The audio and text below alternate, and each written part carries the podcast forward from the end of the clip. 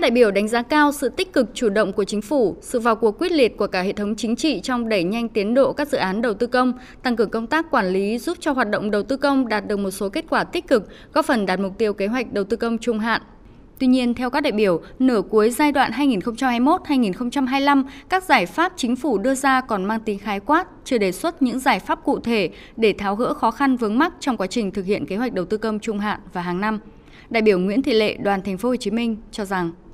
Bên cạnh các chỉ tiêu về tỷ trọng vốn đầu tư công trong tổng vốn đầu tư toàn xã hội, tỷ lệ giải ngân vốn đầu tư công bình quân ở giai đoạn 2021-2025, nghị quyết số 29 còn đề cập đến chỉ tiêu số dự án hoàn thành trong giai đoạn đạt trên 80% tổng số dự án được bố trí vốn.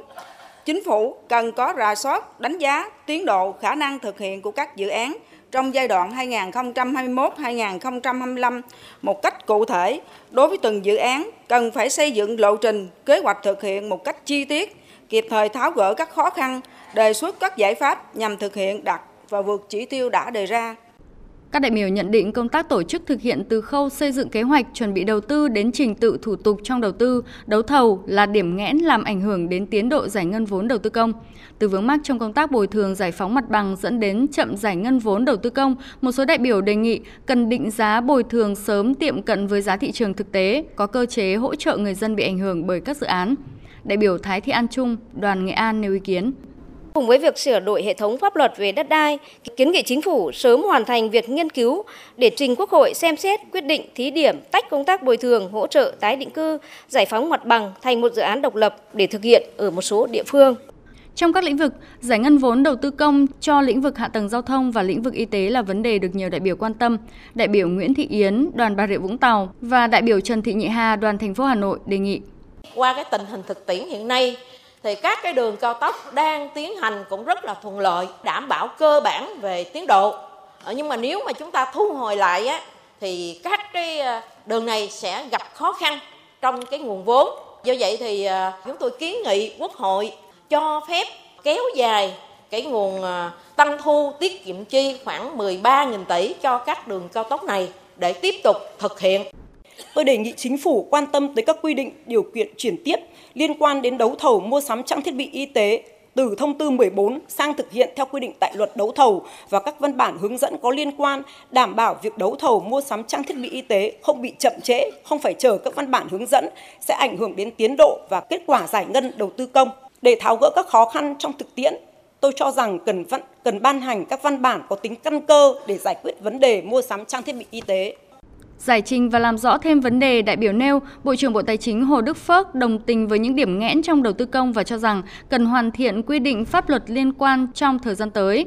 Mà muốn có dự án phê duyệt thì phải có tiền. Mà nếu mà lấy chi thường xuyên nó đưa vào chuẩn bị đầu tư thì lại sai quy định của luật đầu tư công. Mà luật đầu công nó phải mở ra, phải đa dạng hóa nguồn vốn, cân đối được tài khoản và quy định chủ yếu trình tự thủ tục thôi. Tôi nghĩ là cái phải sửa. Cho ý kiến về tình hình thực hiện ngân sách nhà nước năm 2023, dự toán ngân sách nhà nước, phương án phân bổ ngân sách trung ương năm 2024, các đại biểu Quốc hội khẳng định đất nước đã vượt qua nhiều sóng gió, thách thức của nửa nhiệm kỳ, trong đó có đóng góp quan trọng của công tác quản trị ngân sách và thực thi chính sách tài khóa.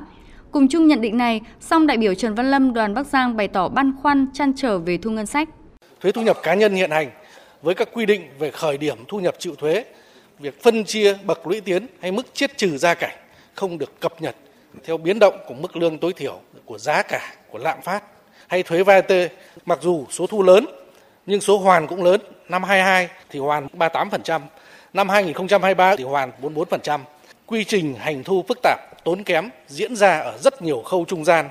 thu rồi khấu trừ, thu rồi lại phải hoàn, nhưng kết cục ngân sách chẳng được bao nhiêu và quá trình này cũng còn làm gia tăng nguy cơ rủi ro sai phạm, gian lận, thất thu ngân sách. Đây là vấn đề cần được xem xét giải quyết căn cơ. Theo nhiều đại biểu, để thúc đẩy tăng trưởng kinh tế cần tạo điều kiện xây dựng lực lượng doanh nghiệp hùng mạnh, tiếp tục miễn giảm thuế phí cho doanh nghiệp. Quốc hội cần ban hành nghị quyết riêng về phát triển doanh nghiệp Việt Nam trong thời kỳ mới. Theo đại biểu Nguyễn Trúc Sơn đoàn Bến Tre, chính phủ cần tạo điều kiện cho địa phương có thể thu ở các lĩnh vực khác để cân đối hài hòa giữa thu và chi ở các địa phương khi nhiều biện pháp miễn giảm thuế phí thực hiện sẽ làm giảm nguồn thu của chính quyền địa phương liên quan đến các đơn vị sự nghiệp công lập tự chủ, đại biểu Nguyễn Trúc Sơn lưu ý. Hiện nay chúng ta đang tạo điều kiện cho các cái đơn vị sự nghiệp công lập tự chủ. Nhưng bên cạnh cái tự chủ đó thì chúng ta phải quan tâm để tạo điều kiện cho các đơn vị sự nghiệp công lập người ta thu. Bởi vì mỗi một cái đơn vị sự nghiệp công lập có thi hàng ngàn là cán bộ là nhân viên. Mỗi mà lo cái tiền lương không là đúng là rất là vất vả trong khi đó các bộ ngành trung ương thiếu cái hướng dẫn hoặc là hướng dẫn chưa đầy đủ tính đến tính đủ các cái dịch vụ để cho các đơn vị sự nghiệp công lập người ta có cái điều kiện để mà tự chủ thì cái này tôi cũng đề nghị là hết sức quan tâm các đơn vị sự nghiệp công lập Giải trình làm rõ thêm băn khoăn của đại biểu, Bộ trưởng Bộ Tài chính Hồ Đức Phước cho biết.